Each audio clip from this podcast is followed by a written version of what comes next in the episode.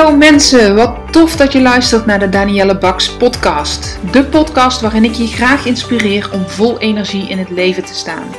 Wat kun je doen om meer werkgeluk te ervaren? Hoe kom je erachter welk werk nu echt bij je past? En op welke manier verover jij dan jouw droombaan? Luister vooral verder als jij meer wil weten. Ik heb er zin in, dus laten we gauw beginnen.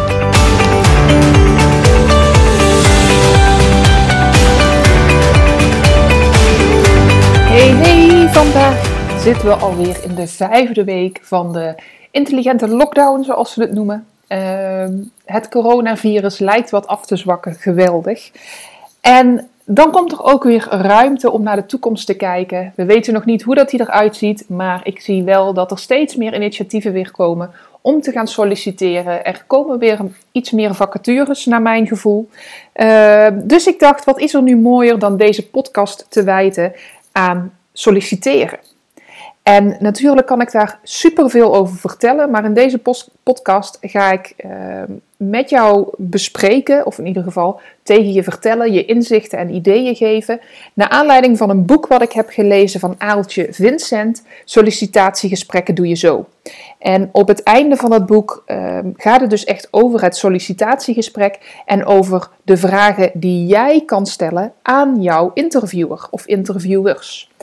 Want en dat wil ik echt gezegd hebben, ik hoor nog veel te vaak om me heen dat er mensen zijn die op gesprek gaan en die het gevoel hebben zichzelf te moeten verkopen en die dus ook bijna ja en amen zeggen tegen hun gesprekspartner. Die zelf veel te weinig vragen stellen, die eh, niet te moeilijk willen doen, die vooral sociaal wenselijke antwoorden willen geven. Maar mensen, jij laat zoveel van jezelf zien en jij maakt zo een goede indruk. En bovenal, onderscheid jij je enorm van al die andere mensen door zelf initiatief te nemen en vragen te stellen. Jij kunt de vragen beantwoorden van de interviewer, ehm, maar die moeten alle sollicitanten beantwoorden. Dus zij krijgen een ongeveer hetzelfde beeld. Jij kan je onderscheiden door zelf vragen te beantwoorden. Nou, dat ga ik dus in deze podcast doen, maar voordat we daarmee gaan beginnen, wil ik je even iets super gaafs vertellen. Ik heb namelijk een uh, heel tof idee om een Facebookgroep op te gaan zetten. Tenminste, ik denk dat die op Facebook komt, want LinkedIn blijkt toch minder in trek om daar een, een groep in te vormen. Uh, maar een Facebookgroep wil ik dus op gaan zetten, waarin ik op een laagdrempelige manier, dus de drempel is daartoe heel laag. Het is wel een betaalde groep, maar je krijgt dan ook enorm veel waarde. Zoals je weet doe ik loopbaantrajecten en in die loopbaantrajecten kom ik allerlei vragen tegen. En ehm, met die vragen wil ik dus iets gaan doen in die Facebookgroep, zodat jij ehm, op die laagdrempelige manier, dus niet in een loopbaantraject, misschien is dat nog te ver voor je, voor je weg of vind je dat nog te groot, een te grote stap, vind je het spannend. Dus in die Facebookgroep kun jij tegen een kleine uh, vergoeding, tegen een kleine investering, enorm veel kennis, uh, inzichten, uh, inspiratie halen die jou gaan helpen om in beweging te komen naar een baan die echt bij je past. Nou, wat heb ik nu gedaan om die groep te vormen en om te weten dat die ook echt super waardevol voor jou gaat zijn?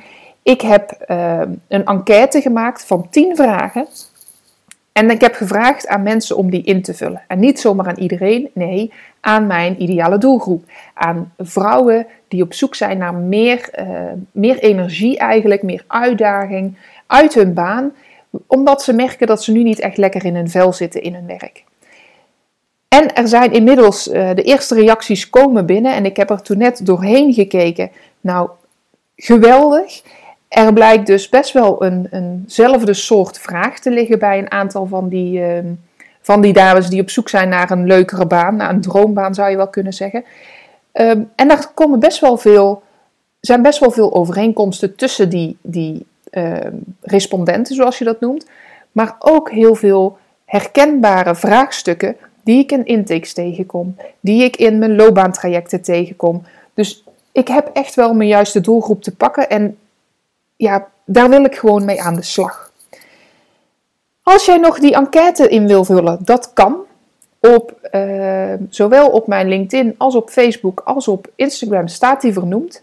Op Instagram is het het handigst, want in de link in mijn bio ga je direct naar die vragenlijst toe. En het mooie is, als jij dit hoort en als je hem nog wil invullen, dan maak je kans op drie maanden gratis toegang tot de groep.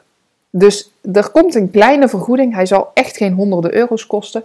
Uh, dat leek me een beetje uh, niet passend, maar er komt wel iets van een, uh, een investering voor, omdat je dan ook committed bent om naar die groep toe te gaan, om dingen te doen, om dingen eruit te halen. Dus het is voor jou eigenlijk de stok achter de deur dat je er ook iets mee gaat doen. Want hoe vaak is het niet zo dat je een Facebookgroep ziet en dat je denkt: Oh, dit is wel leuk om te gaan volgen. Klik, je klikt op vind ik leuk. En vervolgens doe je er nooit meer iets mee, dus het verdwijnt op je tijdlijn. Nou, deze groep wordt besloten, dus je kan in alle rust, zonder dat iemand het hoeft te zien, behalve de leden dan, uh, kun je er je vragen stellen, kun je meedenken met anderen, kun je je situatie voorleggen en kun je bovenal luisteren naar de uh, vraag- en antwoordsessies. Daar kun je uh, actief in deelnemen. Naar de kennissessies die ik daar ga geven rondom al die thema's die ik dus zie, die bij heel veel dames leven. En kun je, uh, zal ik ook experts uit gaan nodigen om iets te vertellen over hun vakgebied, zodat je daar ook jouw kennis en inzicht en tips uit kan halen. Dus vul hem nog even in, dan maak je kans op drie maanden toegang, uh, zodra dat die gelanceerd wordt. En ja, jullie krijgen dus ook als luisteraars van deze podcast als eerste de informatie. Want zo breed verteld als ik het nu heb gedaan, heb ik nog niet eerder gedaan. Um, en in de podcast zal ik ook zo snel als mogelijk is een, um, uh, het bekendmaken wanneer dat die open is, wanneer je je kunt inschrijven. Um, en heb je nou zoiets van, nou, ik luister niet alle podcasts, ik wil het zeker weten. Stuur me dan even een mailtje dat je daarvan op de hoogte wil blijven, want dan zet ik je op de, ja, een soort van wachtlijst. Zodat ik jullie als eerste wat kan laten weten wanneer, er dus, uh, wanneer die open gaat. Iets heel gaafs wat ik daar ook mee wil doen. Uh, want een aantal vragen gaan ook over LinkedIn. En ik zie gewoon dat LinkedIn een platform is die nog veel te weinig gebruikt wordt. En uh, ik zie daar heel veel mogelijkheden in. Want ik meen dat 1 op de 7, nee, 70% van alle vacatures wordt ingevuld via het netwerk van iemand. Dus niet via de open sollicitatie, niet via de vacatures waar iemand op reageert, maar doordat je iemand kent, word jij daarvoor gekozen. En LinkedIn is het belangrijkste platform om daarvoor in te zetten. Wat heb ik nu bedacht als uh, eigenlijk als start van de groep? Wil ik mensen oproepen om aan te haken. De eerste week of de eerste twee weken zal de groep gratis zijn, zodat mensen uh, kennis kunnen maken. En daarna moeten ze dus beslissen: ga ik hierbij blijven of niet? Maar de eerste uh, 1, 2 weken, wat ik ga doen, is ik ga jou laten zien hoe ik mijn netwerk op LinkedIn ga vergroten. Dus wat doe ik? Hoe ga ik mensen aanspreken? Uh, hoe kom ik tot een groter netwerk? Hoe pak je dat aan? En hoe zorg je ervoor dat LinkedIn werkt voor jou? Nou, ook daarvan, hou me in de gaten. Zet me op de lijst als je daar meer van wil weten en als je daarin mee wil gaan. Um, maar nu even door. Even kijken, want ik had wat aantekeningen gemaakt, omdat ik natuurlijk. Uh, ja, nu gaan we door. Ik had het net over het solliciteren en de vragen die je dan kan stellen. Ben eens even eerlijk. Als jij naar een sollicitatiegesprek toe gaat en je hebt je voorbereid, wat doe je dan? Je bent je vooral aan het voorbereiden op de vragen die jij zal krijgen. Toch? Je bedenkt je, wat zijn mijn sterke kanten? Wat zijn mijn uh, leerpunten? Uh, wat ga ik beantwoorden als ze deze vraag stellen? Wat ga ik zeggen als ze die vraag stellen? Heel misschien heb je ook wel één of twee vragen die jij wil stellen naar aanleiding van de vacature. Maar het vragen stellen is zo een mooi uh, middel om jezelf eigenlijk te presenteren. Want jouw vraag zegt iets over hoe jij denkt, over wat jij belangrijk vindt, over waar jij voor staat. Dus in het boek van Aaltje Vincent, daar, uh, dat heb ik als naslagwerk voor mijn klanten en voor mijzelf. En dat staat echt boordevol met supergoede tips. Um, en ik dacht, ja, dit moet ik gewoon delen in een podcast. Er zijn natuurlijk een hele hoop vragen die ehm, selecteurs of interviewers aan jou zullen vragen. En ook echt open deuren. Ook dingen waar je misschien iets minder bij stilstaat. Ook dingen die ze niet mogen vragen. Ehm, en waar ook nog vaak, ja, wat je vaak niet weet, namelijk over je uh, gezondheid of je zwanger bent. Ehm, dat mogen ze allemaal niet vragen. Dat heeft met de wet op gelijke behandeling uh, te maken. Daar wil ik het nu niet over hebben, maar vragen die jij dus zelf stelt. Mijn advies en ook Aaltje Vincent's advies is: stel altijd vragen. Want je, je laat zien dat je gemotiveerd bent. Je, het is een enorm goede manier om je kennis te laten zien. Doordat jij een vraag stelt en benieuwd bent naar het antwoord, zullen ze, zal de, de interviewer weten: hé, hey, daar heeft ze goed over nagedacht. Of daar heeft hij goed over nagedacht. Je kan uh, een stukje enthousiasme laten zien. Je kan, um, um, stel dat je uh, nieuws hebt gezien, bijvoorbeeld over het coronavirus, hè, want dat is nu hartstikke um, een groot onderwerp. Dan kun je zeggen: Goh, hoe spelen jullie daar nu in deze tijd op in? Wat merk ik daarvan als ik bij jullie kom werken? Of jij als, als vakidioot, uh, wilde ik zeggen, als expert weet natuurlijk wat er op jouw vakgebied, hoe dat, het coronavirus daar uh, invloed op heeft. Dus daar kun je ook naar vragen. Um, dus die kennis, de ontwikkelingen, de, um, over een goed netwerk wat je hebt. Dus wellicht ken je mensen in je netwerk en kun je daar iets over vragen. Maar meest van alles laat het zien dat je wel overwogen een stap wil zetten en dat jij ook vragen hebt. Je wil niet de eerste, de beste baan nemen die op je pad komt, maar je hebt redenen waarom dat je daar wil werken. En ook diezelfde redenen waarom dat je enthousiast kan zijn, kunnen er ook voor zorgen dat je vraagtekens hebt of dat je twijfels hebt. En daar mag je vragen over stellen. Altje Vincent zegt eigenlijk zijn er drie categorieën vragen. Namelijk vragen over de functie, de functieinhoud. Vragen over het werken bij deze werkgever, bij de organisatie. En vragen over de procedure, dus over het, uh, de gang van zaken rondom de vacature die gezet is, de gesprekken die er zijn, hoe dat die er zijn. Nou, ik noem er zo een aantal uh, voorbeeldvragen van. Wat natuurlijk een hele makkelijke uh, valkuil is, is om vragen te verzinnen om maar een vraag te verzinnen. Nou, dat wil je voorkomen. Je wil niet vragen stellen die al in de vacature benoemd zijn. Je wil geen vragen stellen die al op de website te vinden zijn. Je wil geen vragen stellen die uh, op social media bericht zijn of, of die uh, in het nieuws zijn geweest over het bedrijf. Dus je wil niet de voor de hand liggende vragen stellen. En dat wil zeggen dat je je even moet voorbereiden op welke vragen dat je gaat stellen. Nou, Functiegerichte vragen, dat zijn wellicht de makkelijkste vragen om je te bedenken. Want wat houdt de functie in? Daar heb je het vaak al over. Um, denk bijvoorbeeld even na. Stel dat jij zou gaan werken in die functie en probeer je dat dus echt voor te stellen. Dus probeer daar een beeld van te vormen. Hoe zou dat zijn? Welke vragen komen er dan in je op? Hoe dat een werkdag eruit ziet? Kun je je dat voorstellen of welke stukken zijn voor jou nog niet helder? Schets maar eens dat plaatje. Welke stukken van dat plaatje zijn voor jou nog niet voldoende concreet? Daar zitten jouw vragen. Wat voor een opdracht krijg je? Wat is de inhoudelijke taak en uh, zitten daar veranderingen in aan te komen? Of, of uh, wat is het doel wat, waarvoor jij aangenomen gaat worden? Dus welke oplossing bied jij? En wat als dat doel behaald is, wellicht? Uh, je kunt ook vragen naar wat de persoon die nu die rol uitvoert, uh, wat die doet, waardoor dat hij zo goed is in die rol. Of wat hij doet, waardoor dat hij wellicht kan verbeteren. Dat is een iets, iets, uh, iets lastigere vraag, want dan vraag je hen voor kwetsbare informatie. Maar vooral wat, er goed, wat die persoon goed doet, dat is interessant om te weten voor jou.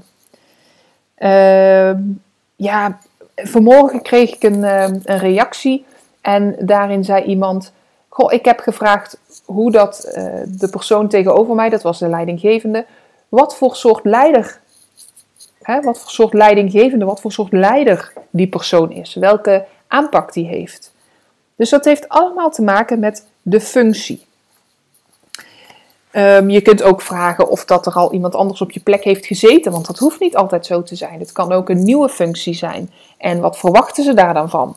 Um, je kunt ook vragen wie doet het werk nu als je dat niet weet en kan ik daar even mee in contact komen, mocht die niet bij het gesprek zitten. Je kunt ook vragen of dat die persoon, uh, waarom dat die weggaat. Hè? Hoeven ze geen antwoord op te geven, maar je zou in je vraagstelling iets kunnen opnemen als: Goh, heeft die promotie gemaakt? Of ehm, dan, dan uh, laat je al merken dat je benieuwd bent naar de beweging in de organisatie. En dat brengt me eigenlijk op de organisatie, want daar heb je ook, uh, ja, daar mag je ook vragen over stellen. Een cultuur binnen de organisatie bijvoorbeeld. Als jij je voorstelt, je zit nu in een organisatie of je hebt ergens gewerkt als je nu geen werk hebt. Wat vond je, jij fijn aan de organisatie waar je werkt of gewerkt hebt? Daar kunnen vragen in zitten voor een nieuwe werkgever. Hoe is dat daar geregeld? Hoe ziet dat er daaruit? Wat voor vragen bij, uh, of wat voor dingen bij je huidige werkgever of je laatste werkgever vond je minder prettig? Daar kun je ook naar vragen bij je nieuwe werkgever. En vaak gaan die vragen ook een stukje over de cultuur. waar, waar, loop je tegenaan? Wat vind je niet prettig over een waarde in een organisatie? Um, je kunt ook vragen aan degene die jou interviewt, dat zegt Aaltje ook in haar boek, wat maakt dat je daar zo graag werkt? Of wat maakt dat iedereen die hier werkt, hier graag werkt? Welk advies zou je aan de persoon die nu start willen meegeven? Um, dus er zijn allerlei vragen die je kunt stellen. Dan over de procedure. En daar hoor ik ook bij mijn klanten, als, ik, als ze dan zeggen van, goh, ik heb een gesprek gehad en uh, goed gegaan. Mijn vraag is dan altijd, oh, en wanneer hoor je iets? Ja, waarschijnlijk deze week.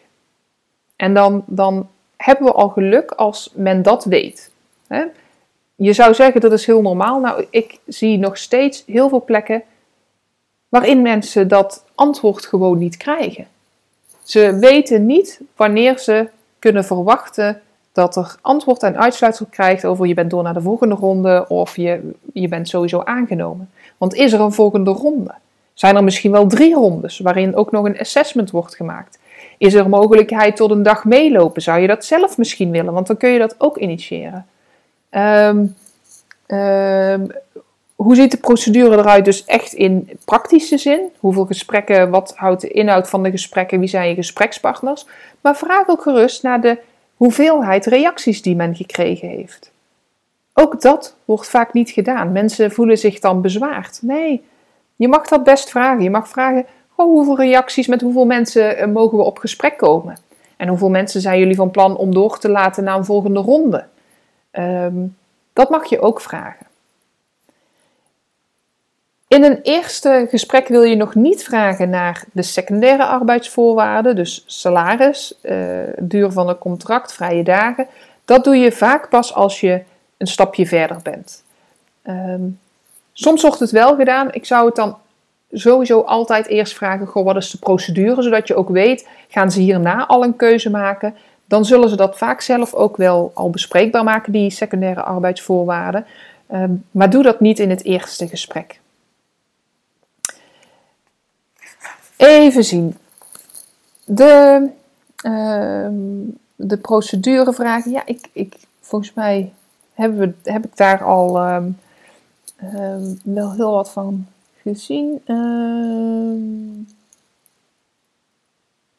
ja, wat je ook nog zou kunnen vragen. Ik was heel even in het boek aan het kijken van Aaltje Vincent. solliciteren doe je zo. Sollicitatiegesprekken doe je zo. Wat zij ook nog zegt, en dat vond ik een hele mooie. Is als je dan hebt gevraagd van, goh, wanneer hoor ik iets? Mag je ook best zeggen, stel dat ik dan nog niks heb gehoord, wat adviseert u mij dan wat ik kan doen?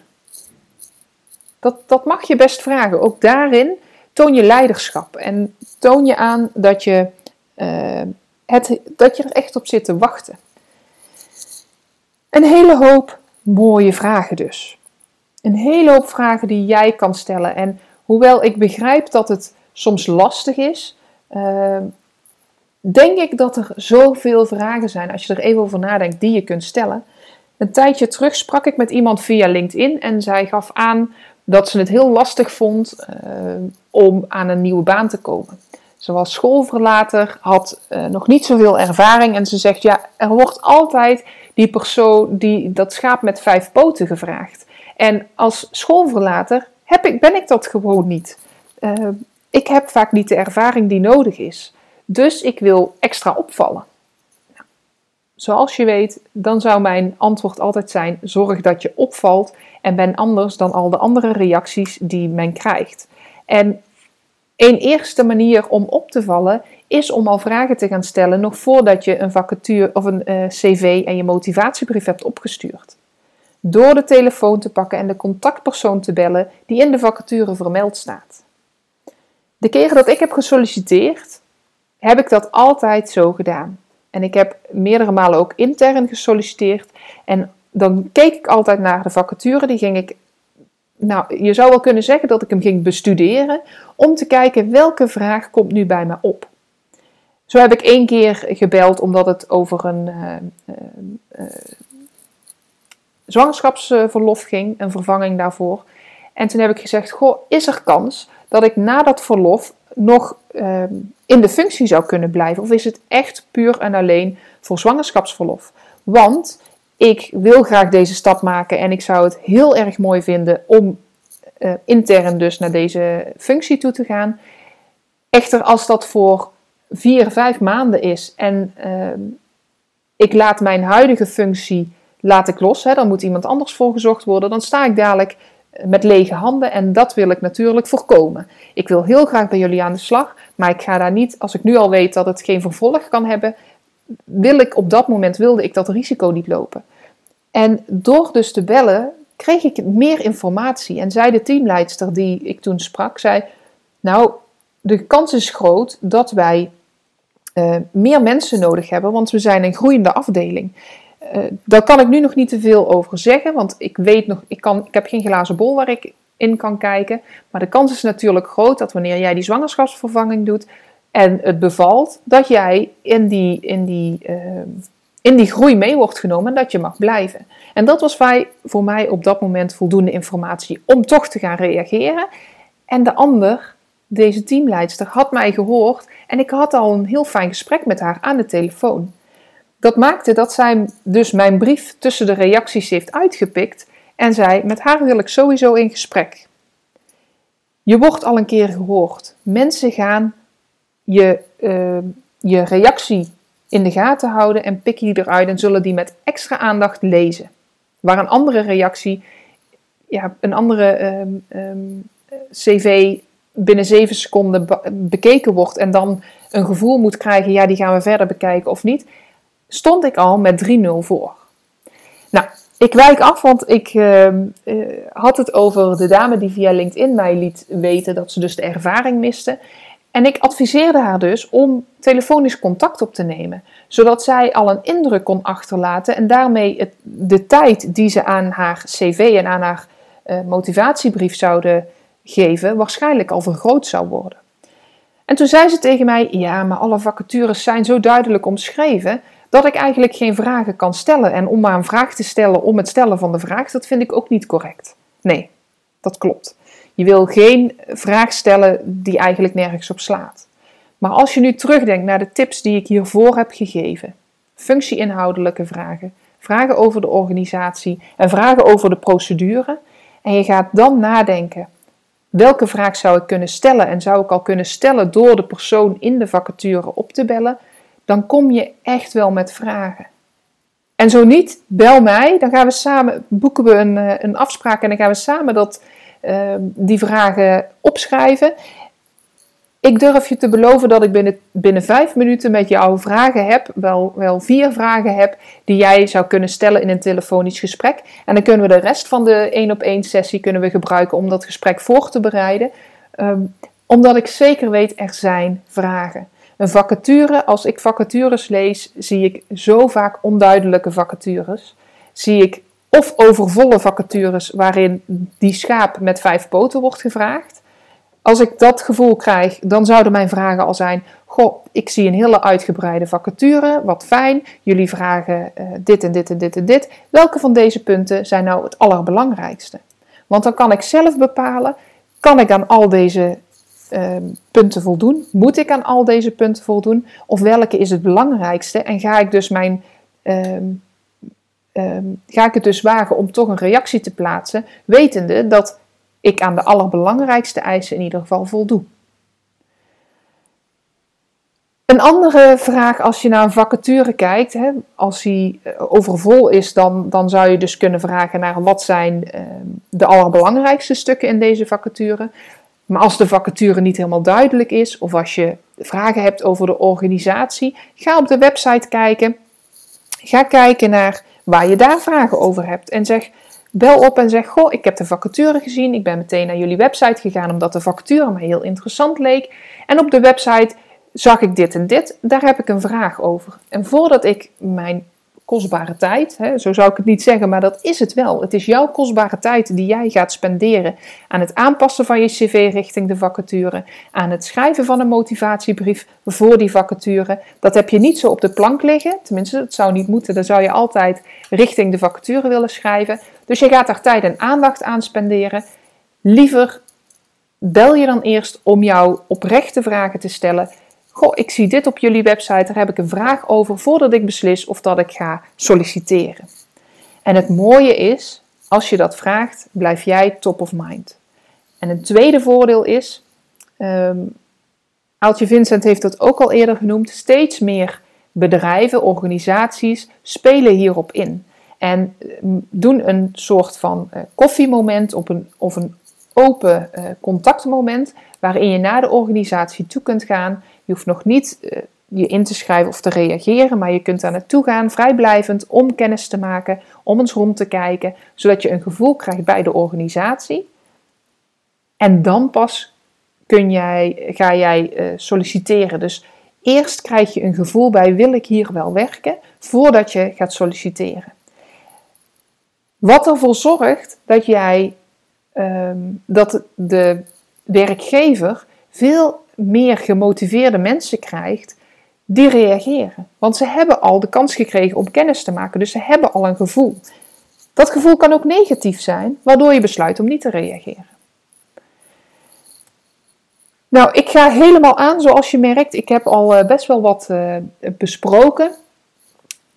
Clue van het hele verhaal is: Ga dus op zoek naar vragen die jij kan stellen. Niet de voor de hand liggende vragen, maar vragen die jij oprecht hebt, zodat jij je kan onderscheiden van anderen.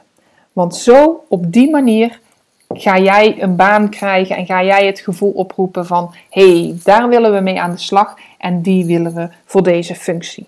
Ik hoop dat je er iets aan hebt en uh, ja, laat het me weten. Dat vind ik altijd leuk als ik reacties krijg.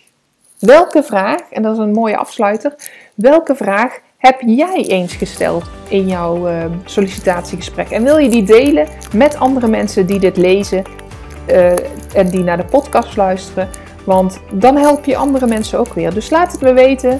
Dankjewel.